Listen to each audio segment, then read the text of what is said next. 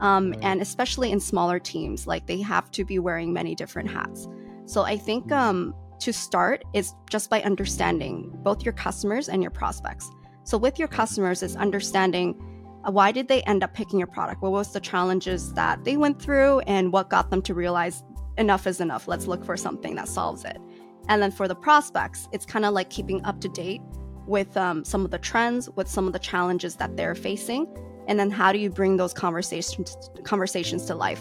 What are the interactions that make sense for us to facilitate these conversations? Welcome, everybody. Thanks for joining Community Decoded podcast. Uh, tuning into this uh, podcast where I speak to like a lot of community leaders outside uh, who build passionate communities, uh, be it like for work, out of like you know out of their passion or hobby, and I get like very energized when I when I talk to these folks. And today I have one of the one of the awesome community builders uh, that I recently got to know about. Uh, you know, without further ado, welcome to the show, Dani. How how are you doing? Yeah, um, Sharath, thank you so much for having me on the show. Um, I'm good. How about yourself? Absolutely, yeah, I'm I'm doing great. I'm doing great. I'm very excited to like unpack a lot of things that you did uh, in your experience. For and the folks who don't know about Dani, let me actually give you guys like a brief intro. If I want to explain what Dani did in the past, I'll tell you this. Dani is a pro at planning, organizing, and executing community events. Like she mastered it. She produced like so many outcomes by hosting a lot of you know uh, conferences, podcasts, and my god like so many marketing events that actually revolve around people and community so uh, she in short like she's like kind of the master of hosting events and which i which is something i want to like uncover as well she recently got laid off at mutiny an ai powered no code tool where she built a community of b2b marketing leaders from scratch and scale to a thousand plus members which is you know just not a not a joke so and she also previously worked for some brands like uh, Procurify, Lumen5, where she nurtured communities and also like handled a lot of comms. And that's one of the things like we do as community, you know, people in, in working at startups. We switch a lot of hats, and you did like so many things.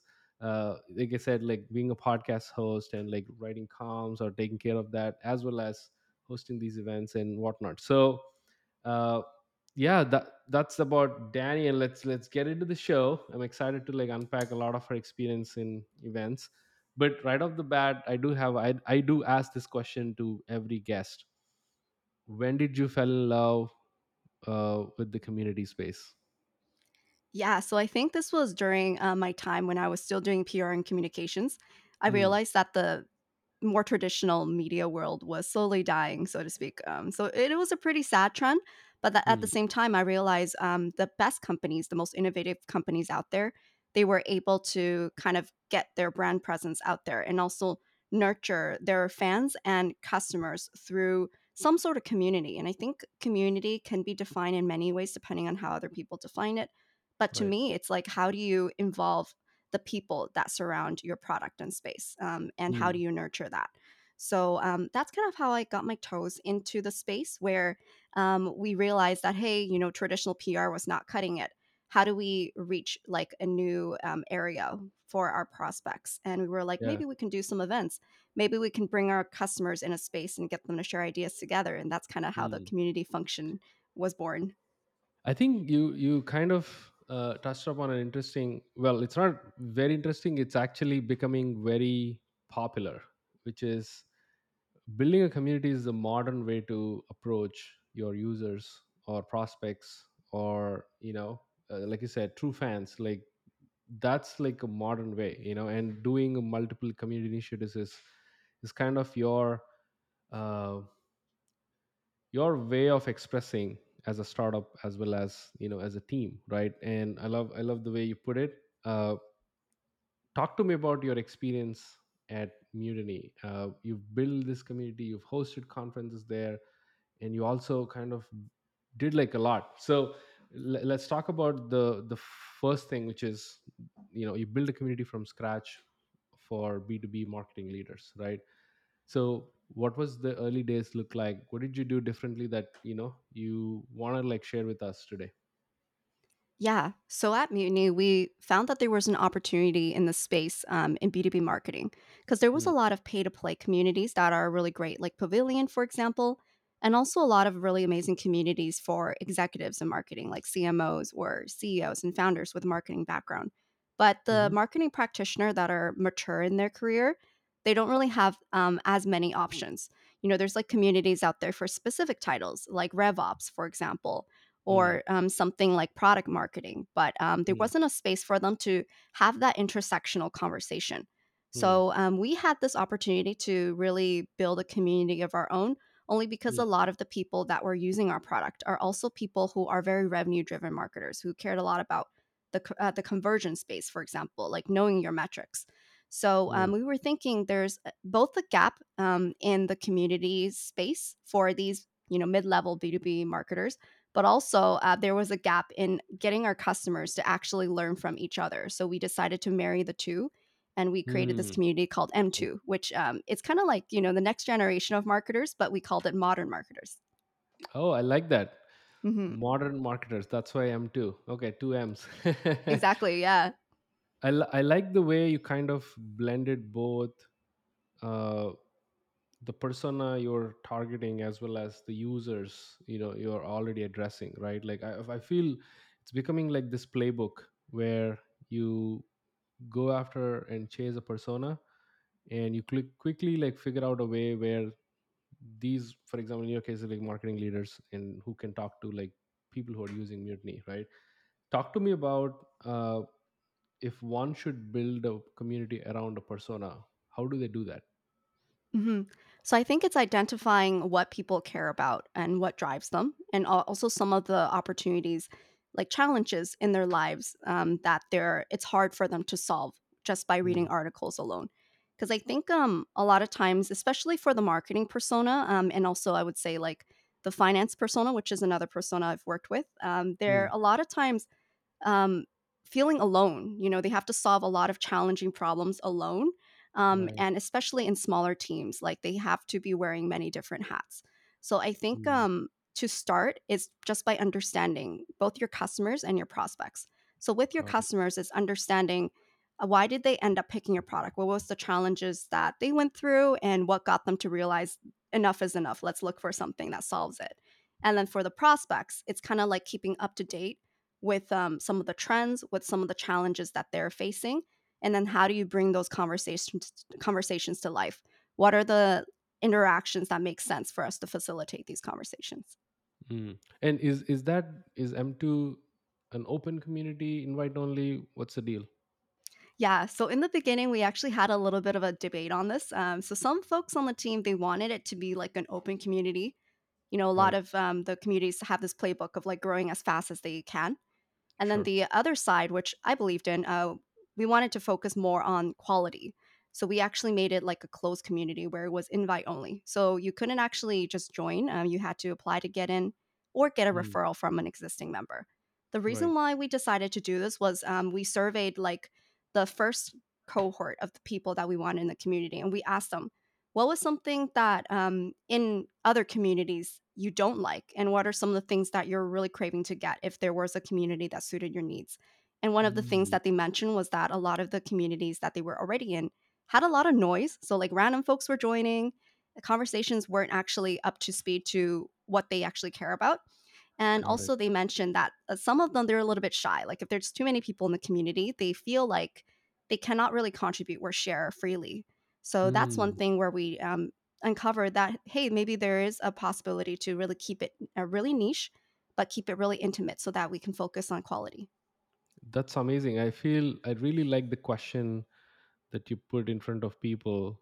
Uh, that's clever because you're actually touching upon a pain point and it, it, it filters out a lot, right? Like even though they have the quality, I feel can be decided in many ways, but to me i feel in your case the way you filtered out is based on the pain like people who are really craving for this community are going to actually put in the work you know? Hmm it doesn't i think that's a great way to like filter it out and i love that. Talk to me about uh, some of the pros of having invite only which i think quality is one of them but what are the unobvious uh, pros? And that's one question. This part two of that is what's like some of the disadvantages like you know having invite only i know your i know the answer in a bit but i want to like probably like hear from you and kind of your elaboration on that Yeah. So the pros, I think some of the business benefits is that when you do like an invite only community from the get go, you can get more information from your prospects that are joining the community. So you can right get really clear with asking them some specific questions like, what are some of the three main challenges you're facing in your role? And you can mm, even ask them a little bit about why they want to join your community. And then that could be qualitative insights for your sales team, for example, once you get to know them better and nurture them later down the funnel. mm, So that's that's one thing. mm, I think another thing that's a benefit that other people may not understand as well is that you can build like a more specific workflow and a better journey for these community members. So when mm, you're focused more on the quantity and try to get as many people as you can in the community, mm, unfortunately, you have to build processes that really scale and uh, you know make it easy for them. But um, mm, when you focus on like invite only community, you can give them more of a personalized approach because you're mm, dealing with less people. You can also make it so that it's more uh, human, um, where you might want to hop on a call with a community member to onboard them, makes them feel like you know they're part of class of 2023. right Mm-hmm. So what, what what are the cons like uh, uh, the pros yes i do have like a follow-up questions there but what do you think the disadvantages or something that's uh, that that bothered you when you were building m2 Yeah, I think um, one of the biggest challenges for community members is getting engagement in the early days because you don't really have that mm, many people. And when you're right building an invite only community on top of that, it's even harder. So, how we counterbalance that was really to pick like a first cohort of the people that we wanted in the community. And these are the people that are usually more familiar with our brand. So, they're either like a fan or they're a mm, customer. And we made it really clear to them that it was a privilege um, for them to be selected to join because this community is going to be invite only, but we want you in there first so that you know you mm, can build this with us. So we mm, gave them a sense of ownership and also because it was a very small group, it was very easy to do tests like what topics are really staying in the community, what are the types of events that people love the most. And mm, then um, also because people feel like they're part of the early days, you know, they feel a sense of ownership. So when other people eventually join, they're kind of leading within the community. So that's mm, kind of how we countered it. But there were definitely phases where, um, because it's a smaller community, engagements rates dipped a little bit if we didn't have anything going on. So I think um, one of the big challenges is making sure you have a plan for how do you really keep the community engaged, especially if the community member, let's say, like, sorry, the community um, manager, like myself, like if I'm on vacation or we're going on offsite, what are some of the always on activities? And then what are some of the activities that are like moment in time? For example, like a mm, community roundtable or like a larger conference. mm. i like that and uh, were is that always your goal of not having engagement as your primary goal because a lot of community builders when they build or about to build communities engagement will be like you know either one of the top five goals like they want like attack right?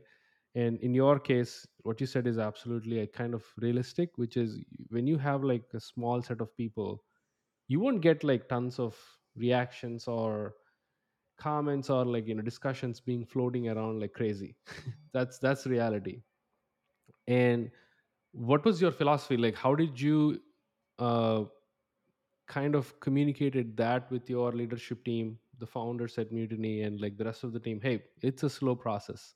It's like slow cooking. It it won't happen overnight. It it'll happen over time right? So i want to understand your your way of communicating that to the leadership team or anybody else in the team.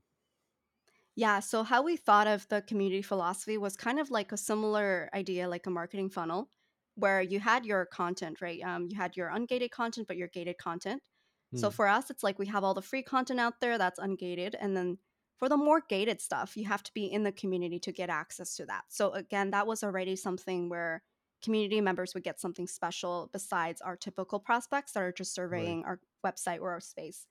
And then the second level of that is that um, we presented to leadership like the community is essentially a way for us to nurture all the people that are not yet ready to buy with our current customers who are loving our product. So it's a Mm, space for them to have natural conversations with each other. So the community in itself, um, that's not the space where we look at the impact. It's around what do people do in the community that makes all the impact. So for mm, us, um, some of the metrics that I personally measured are like what percentage of the community has attended um, one of our events, and then from those events, um, what is the percentage of the people that actually converted into like a final sales prospect, and then you know what what did the pipeline look like afterwards. So that's um, what I focus on is just um, looking at like from the community members what happened next rather than the overall um, metrics in the community itself. mm. And you so gated ungated is i think probably the best way to lure uh, people in when when you want to like you know high build a high quality community uh, where do you put a line meaning how do you know that when you ungate a content that is valuable but yet it's like it's okay to give it for free. And when do you know this content should be gated? Like there should be there should be some sort of rules that you you should have made when you did like m2 uh, i don't know i, I want to understand or unpack how did you differentiate it gated versus ungated Yeah. So I think um for ungated, it's anything that, you know, you would essentially be able to search on Google or find. We would try to make um a piece of content that essentially um, hits a higher bar of quality. But it should Hmm. probably follow something where um think about like it's something people are probably searching for from a SEO standpoint, like answering people's questions. But anything beyond that, like for example, like a process flow or um, some sort of document in which it will be hard for you to get just from a Google search. I think that's Hmm. something where it would be um, extra value. So, for example, like some of the things we created with the community, we have like this course um, that we call the Conversion Academy, where we actually go step by step. Here's how you can run like a conversion program. And there's right templates that you can also download as well, where um, we do give you for free, but we do ask for you know your email and your information, just because that's not something that you would normally uh, be able to get for free online, especially if it's like very detailed. right and uh what, did you get like a backlash or anything that you've kind of encountered that it can be from either team or like from community that these guys get a lot of content? Like I, do i have to like really be there? So how did you handle some of the things that you didn't expect? Or did that ever happen when you're building this m2 community? Yeah, so for some some of the events, especially the in-person events, right? Like we because of budget reasons, we can only do it at some of the major cities. So for the right community members that were in either remote or they were in like smaller cities, unfortunately, we didn't have any um, in-person events for them. So they were hmm. like, "Hey, you know, when is it time for us to be able to attend one of them?" And Hmm. to kind of mitigate that, we also had uh, online versions of the events that we ran in person and also we made recordings and um, the event um, i guess the overview for them as well. So our head of content every single time we did a community event he would take the recording and he would actually create a blog post where it summarizes the takeaways. And also um, we give people who couldn't attend the event the opportunity to ask the, our panelists questions. So for example we would say like hey uh, sharath from threado will be here for one of our panels. Um, Hmm. do you have any questions for him? And then we'll record that panel in person and then uh, get the insights back into the community for folks that couldn't join. Mm, that's clever. That's I think kind of I like the feedback, the loop that you've built, you know, so that nobody's left behind. Uh, hmm so one of the things I saw on your LinkedIn, one of the accomplishments I would say is that you kind of like help the team drive close to like three million dollars in pipeline from the community. How did you do that? How the heck did you do that? That's no feat. And the number two point follow up question is like, how did you measure it? Like, what are the things that you did to like you know reach, reach that goal? hmm So, um, a few things for just building the community and self and growing it. So, we had a few different segments, and this is common in, in many SaaS companies. So, we had our customers, we had our prospects. So, specifically, like our ABM list of prospects, and also our general list of prospects, where it may not be like an enterprise company, but you know, a company we can serve. And then Hmm. the third um, component is our partners.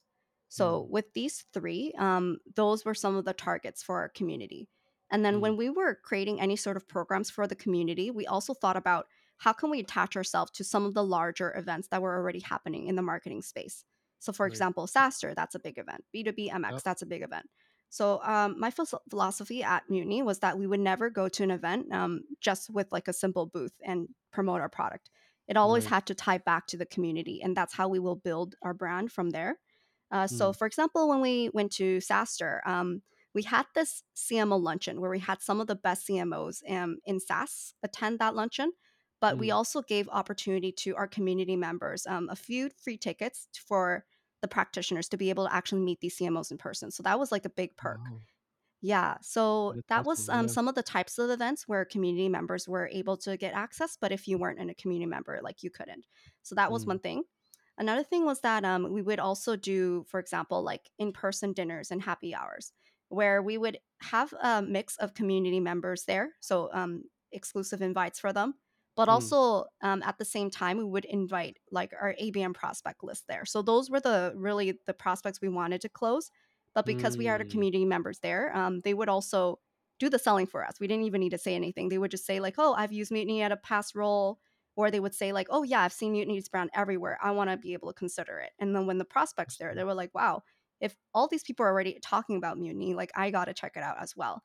So um, Mm, for the next step, I made sure that we had uh, one Mutiny person sit at each table for um, each of these events and take very mm, specific notes, like what they care about, what they talked about, who was sitting with them, and then um, after the event is over, we would do two things. So we would um, send them an invite to the community saying, hey, this is not just a one time thing. We have a group where you can meet these people and it's always on. And then the second thing is that, like, hey, um, no pressure if you want to see what Mutiny could do for you and, you know, see why all these people love us. Um, here's an opportunity to meet with our sales team. So keeping it more open, open uh, minded there instead of just saying like, hey, hop on a demo. I love that. I feel you're kind of you incentivize incentivized your prospects in a high value way. It's not like hmm uh, the usual regular also effective ways like you know giving swag or giving some sort of like subscriptions for free or like giving extending the trial and like you know proving the value exists with the product but i feel this works really well especially in your persona where conferences are such a key and you give access to the highest like high talented cmos and probably like people who should have craved for those five tickets or 10 tickets right? That created like a lot of buzz. Uh, i love that. And you've you've by far so far we've been in 20 minutes of the conversation and you talked all things about events. Like events there events here conferences there here why do you think events play such a big role number one and what are some things that you learned even at mutiny you know previous experience at lumen5 and so so on and so forth that hosting events uh, will actually move the needle hmm So I think from a community standpoint, events give people a reason to get together. So I think there's different personalities out there, but I would say majority of people they're they feel a little intimidated to be thrown in a group um, without knowing how they can participate. But when you have an right event in front of them, it gives them a reason to want to come. And then because there's a topic around the event, it um, essentially opens up the conversation for whatever that topic is. So I would say right from a community standpoint, it makes sense. Um, from a sales or business standpoint, like events allows you to really uh, get in front of your prospects in a way that is not just sales, but um, more around how you can help them solve their problem. So Hmm. people are already um, people who really want to advance their careers. They're already thinking about how can they learn. They may not be able to ready to be buy, to to buy your product, but when they come to these events, they're right really looking to solve a problem. So if you're able to kind of prove to them that you're a thought leader in the space and that um, the product does solve their problem, plus you understand their pain hmm points, then they're more readily um, able to want to convert down the line. That's awesome.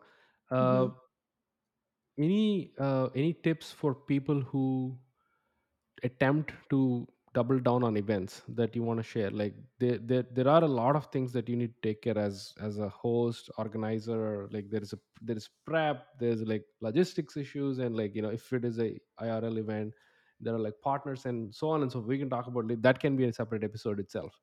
But how to effectively host events and what are the tips that you can give for for our Mhm. listeners So I think um, two things that are the hardest for myself and probably other people. So one, what is the event about, and two, how do we get the right folks to the event? So I think those are the two two main things that are a challenge normally. So for number one, um, it goes back to understanding your audience once again. So what are some of the things that people care about? And the good thing Hmm. is that if you're also a community uh, manager, you can get that from your community.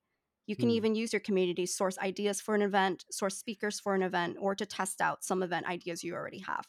So that's Hmm. one thing that we leverage when we had M2, where um, Hmm. we would send out polls to say, hey, we want to run a roundtable for 20 to 30 marketers um, around ABM. What are some of your challenges with ABM? And got people to submit some of their ideas for events. We would also ask people after we finish an event, what is something that you want to hear from next? And then we Hmm. would uh, survey that from the audience, and people would be able to like type it out or you know message me to give some new ideas. So that was Hmm. one piece, is just sourcing ideas on what actually would stick. Um, the other half of it is just how to get people to the event. So um, my philosophy is that you never want to just do it yourself. You always want to Hmm. steal other people's audiences. So uh, by going to conferences and doing the event near the conference, or even at the conference, um, that's one way to be able to steal the audience's uh, already sure existing, yeah, already existing audiences. So um, I think um, you can do it either like you don't even need to go to the conference. You just need to be where the conference is, and you can host an event there and again, Hmm. the community tie-in is that like what do community members get from the event that's special instead of like the other people that are attending. So that's that's one piece. And Hmm. then also um, another way to steal other people's audiences is doing it with partners, like you mentioned. So who are the other companies or organizations in the space that share a similar ICP? And Hmm. is there an opportunity for you guys to co-market the event together?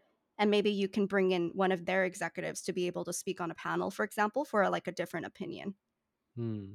i love that meaning i feel uh, you're more tactical like you know i think your way of looking at a community is uh, i mean it's a good thing it's an amazing thing like very few have that uh, instincts of converting community into prospects and prospects into potential users and potential users into like you know paid customers right? Like uh, that flow is really something that you kind of nailed it.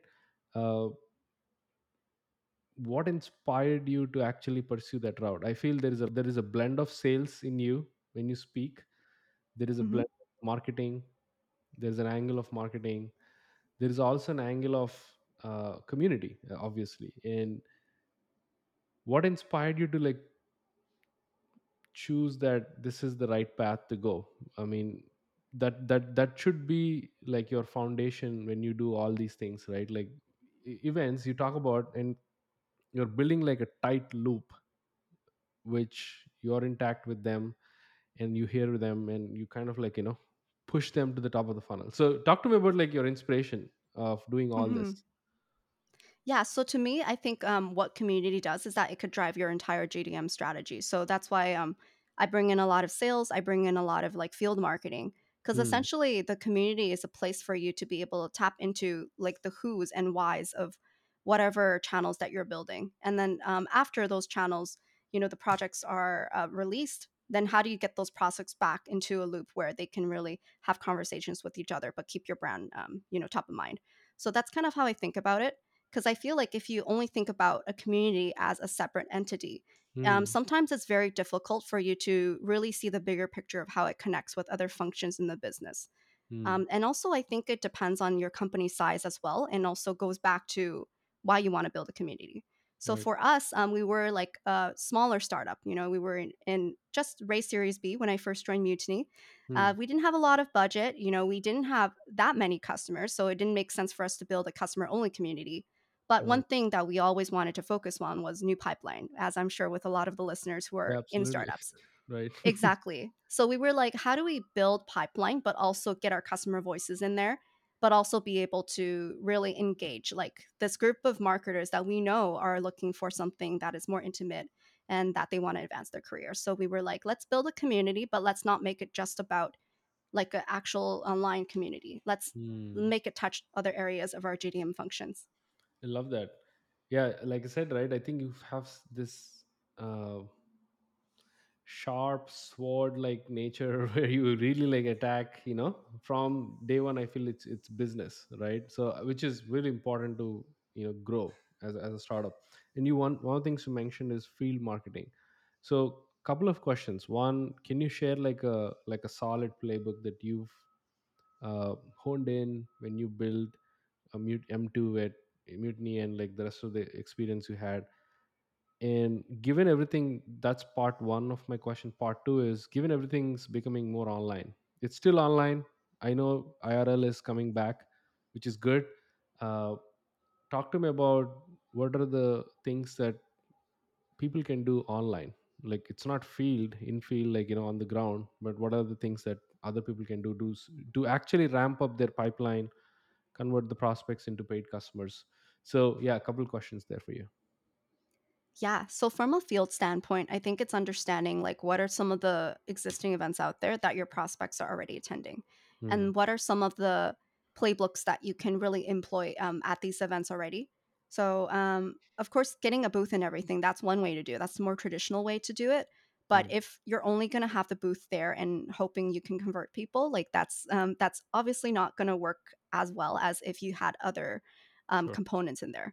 So how we thought about it, like we did have booth at a lot of the events that we went to, but the yeah. booth was there for people to actually uh, get to the next step of the action. So for example, um, at SaaStr, like for people to attend one of our events, they Hmm. actually had to come to the booth to get a physical wristband so that we know um, they're checked in for the event.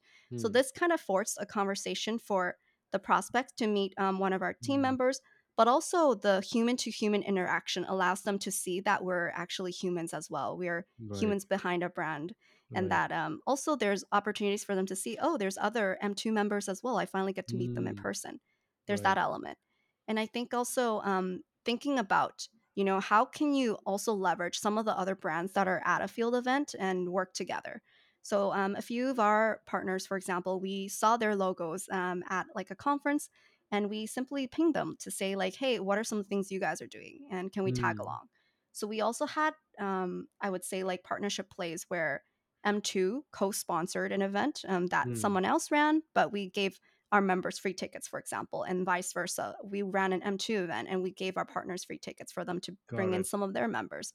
So that Hmm. cross collaboration i feel like makes it really awesome for both sides of the party and also makes a great experience for our members because they got to Hmm. meet other new people.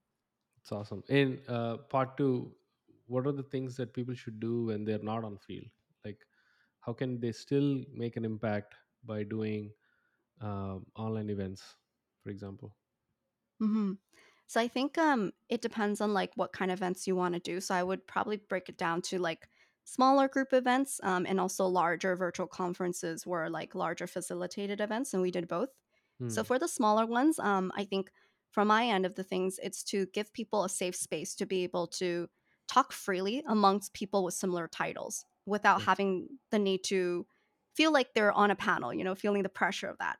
So we Right. ran, for example, um, bi-weekly roundtables where we just kind of like dove deep into one topic, like, hey, how do people build a target account list for ABM, for example? And then people like Right. literally share their screens with templates that they use, messaging that they use, and people love these uh, because um, they were able to actually have like a virtual room of people that are going through the similar challenges and work through it Right. together, almost like little workshops.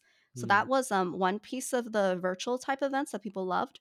So when we run virtual events, one thing we think of is that um, what are some of the things people love about in-person events, and how do we mimic that Hmm. experience on an Hmm. online setting? So a Hmm. few things that people mention in person are like, you know, being able to um, really see the person um, in person, like being able to have that intimate connection.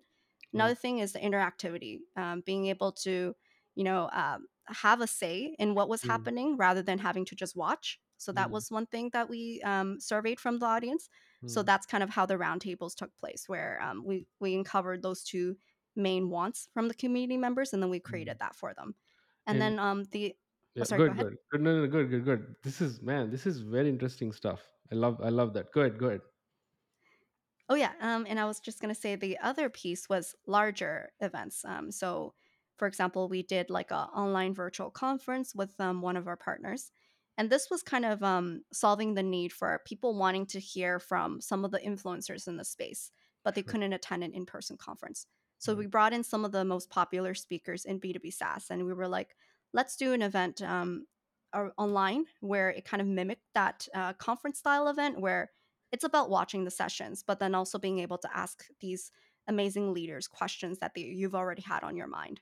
Right. And um, the community members really had that special interaction with them because you were able to ask questions even before the event happened. So then we Right. made sure that when we actually ran the event, um, the moderator was able to surface some of the questions from the community. Mm, I love that. I, I I was about to ask about larger events and these virtual conferences. Uh, how do you engage? Like it's so out of your control because you you you're not in person. You don't make that human human connection, but you still want to keep them on their toes and get the best engagement. When I say engagement, it's not like people commenting on Zoom. You know these hype comments. That's not what I meant. What I mean is how do you make them involve, right? Like in these sessions uh, what are some any any tricks or tips uh, tips you want to share? Yeah, so I would say like imagine your community is an extension of like your creative team when you're building these events.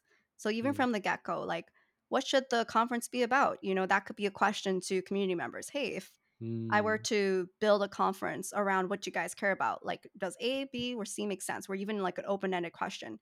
If got you it. were to attend a virtual conference in the next three months, like what should it be focused on? And Got just it. get people talking. Um, and then I would say, even from a speaker standpoint, let's say you have five speakers that you wanted to book, but you only have space for one. That could be a Mm, question. Hey, community members, like if you were to pick out of these five speakers, which one would you be most excited for? And get them involved from the get go. And mm, then um, as you start building the pieces of the event, for example, once you get the landing page up, once you kind of commit to a few speakers, you mm, can tease that in the community first before you post it on social or on email, where you can mm, say, Hey, we heard you, you know, like you voted for this. We gave you what you wanted. Um, and now we're looking for the next piece of feedback, for example, and just keeping keeping playing on that. mm, And then um, you will have a already a natural loop of hype being built up in the community where they feel like, oh, I was kind of part of the journey from the beginning and now it's coming to fruition. I want to be part of it. mm. I love that. Uh, when you bring these partnerships, how do you filter them out on on the highest impact, and what are the things that people should actually like keep keep their keep in mind when they scout for partners? Mhm. So I would say number one is probably ICP fit, uh, making sure that the partner is also serving an audience that's similar to your prospective customers. Right. So um, I would say that's probably one of the major things. Um, and you know, if you're uncomfortable asking the question like, "What's what's your immediate ICP?" You can say like, "Hey, if you were to close some of the companies that you're looking for in the next, let's say, year or so, Wow, like, what are some of the logos you wanted to win?" that's And that kind of usually gives you um, a pretty clear understanding. So that's Right. one.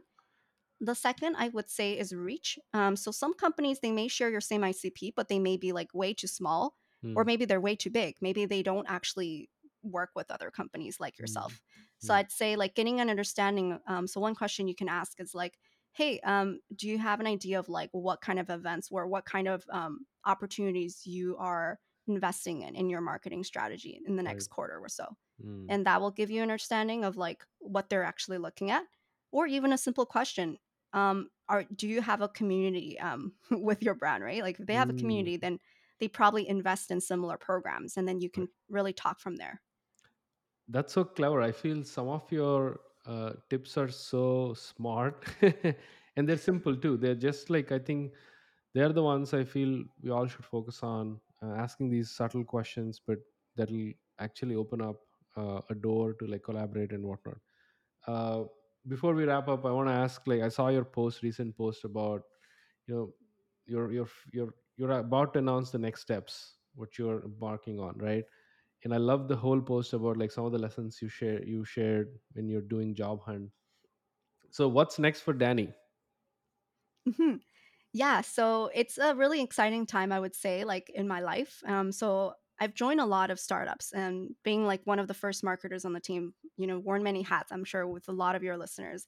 yeah But I think it's time um, in my career to actually not jump into another full time role for now and actually mm, focus on making an impact mm, um, from a fractional consulting standpoint. mm, So I'm working with quite a few exciting companies right now on building like their community and mm, their uh, field marketing strategy. So mm. Rippling is one of the companies I'm working with right now. So nice I'm helping them build their customer community from scratch. So that's mm, one exciting project. Um, and then also consulting with some of the smaller startups that I'm working with. that's So for people that are looking to um, explore like whether community could be something that really drives their Mm. uh, pipeline, that's something that I'm happy to chat with. You know, just even exchange knowledge or tips and tricks. I love that. I love that. I think this episode, I, I, I haven't thought out title about. Actually, the work in progress title for this is how to host high impact community events like a champ. That was that was like the the title. But I think now that I've now that we went to the conversation, I want to change it to how to use community to build a solid pipeline for your startup. I feel that should be the title for this because all of the things that you do, uh, you did in the past, right now you're doing, you know, kind of relate to that uh, Dani, thanks you, thank you so much for dropping all the knowledge and the experience, the tips and you know, playbooks, whatnot with us. Uh, would definitely will will include all of your you know info, the consulting, you know, and everything. Any closing thoughts before we wrap up? Yeah, uh, just want to say like thank you so much for the opportunity to be on the show, Sharath, and hope to chat with you soon. Yeah, absolutely. Yeah, let's keep in touch for sure. And for folks who are listening, you know, she's very active on LinkedIn. Dani, uh, you can reach out to her, and we'll we'll put all her links in the show notes. Uh, but thanks for tuning in again. We have amazing guests like Dani coming onto the show and sharing, you know, incredible wisdom and tactical knowledge uh, and whatnot. So uh, yeah, stay tuned for more more of these episodes. And that's a wrap for today. Cheers, guys.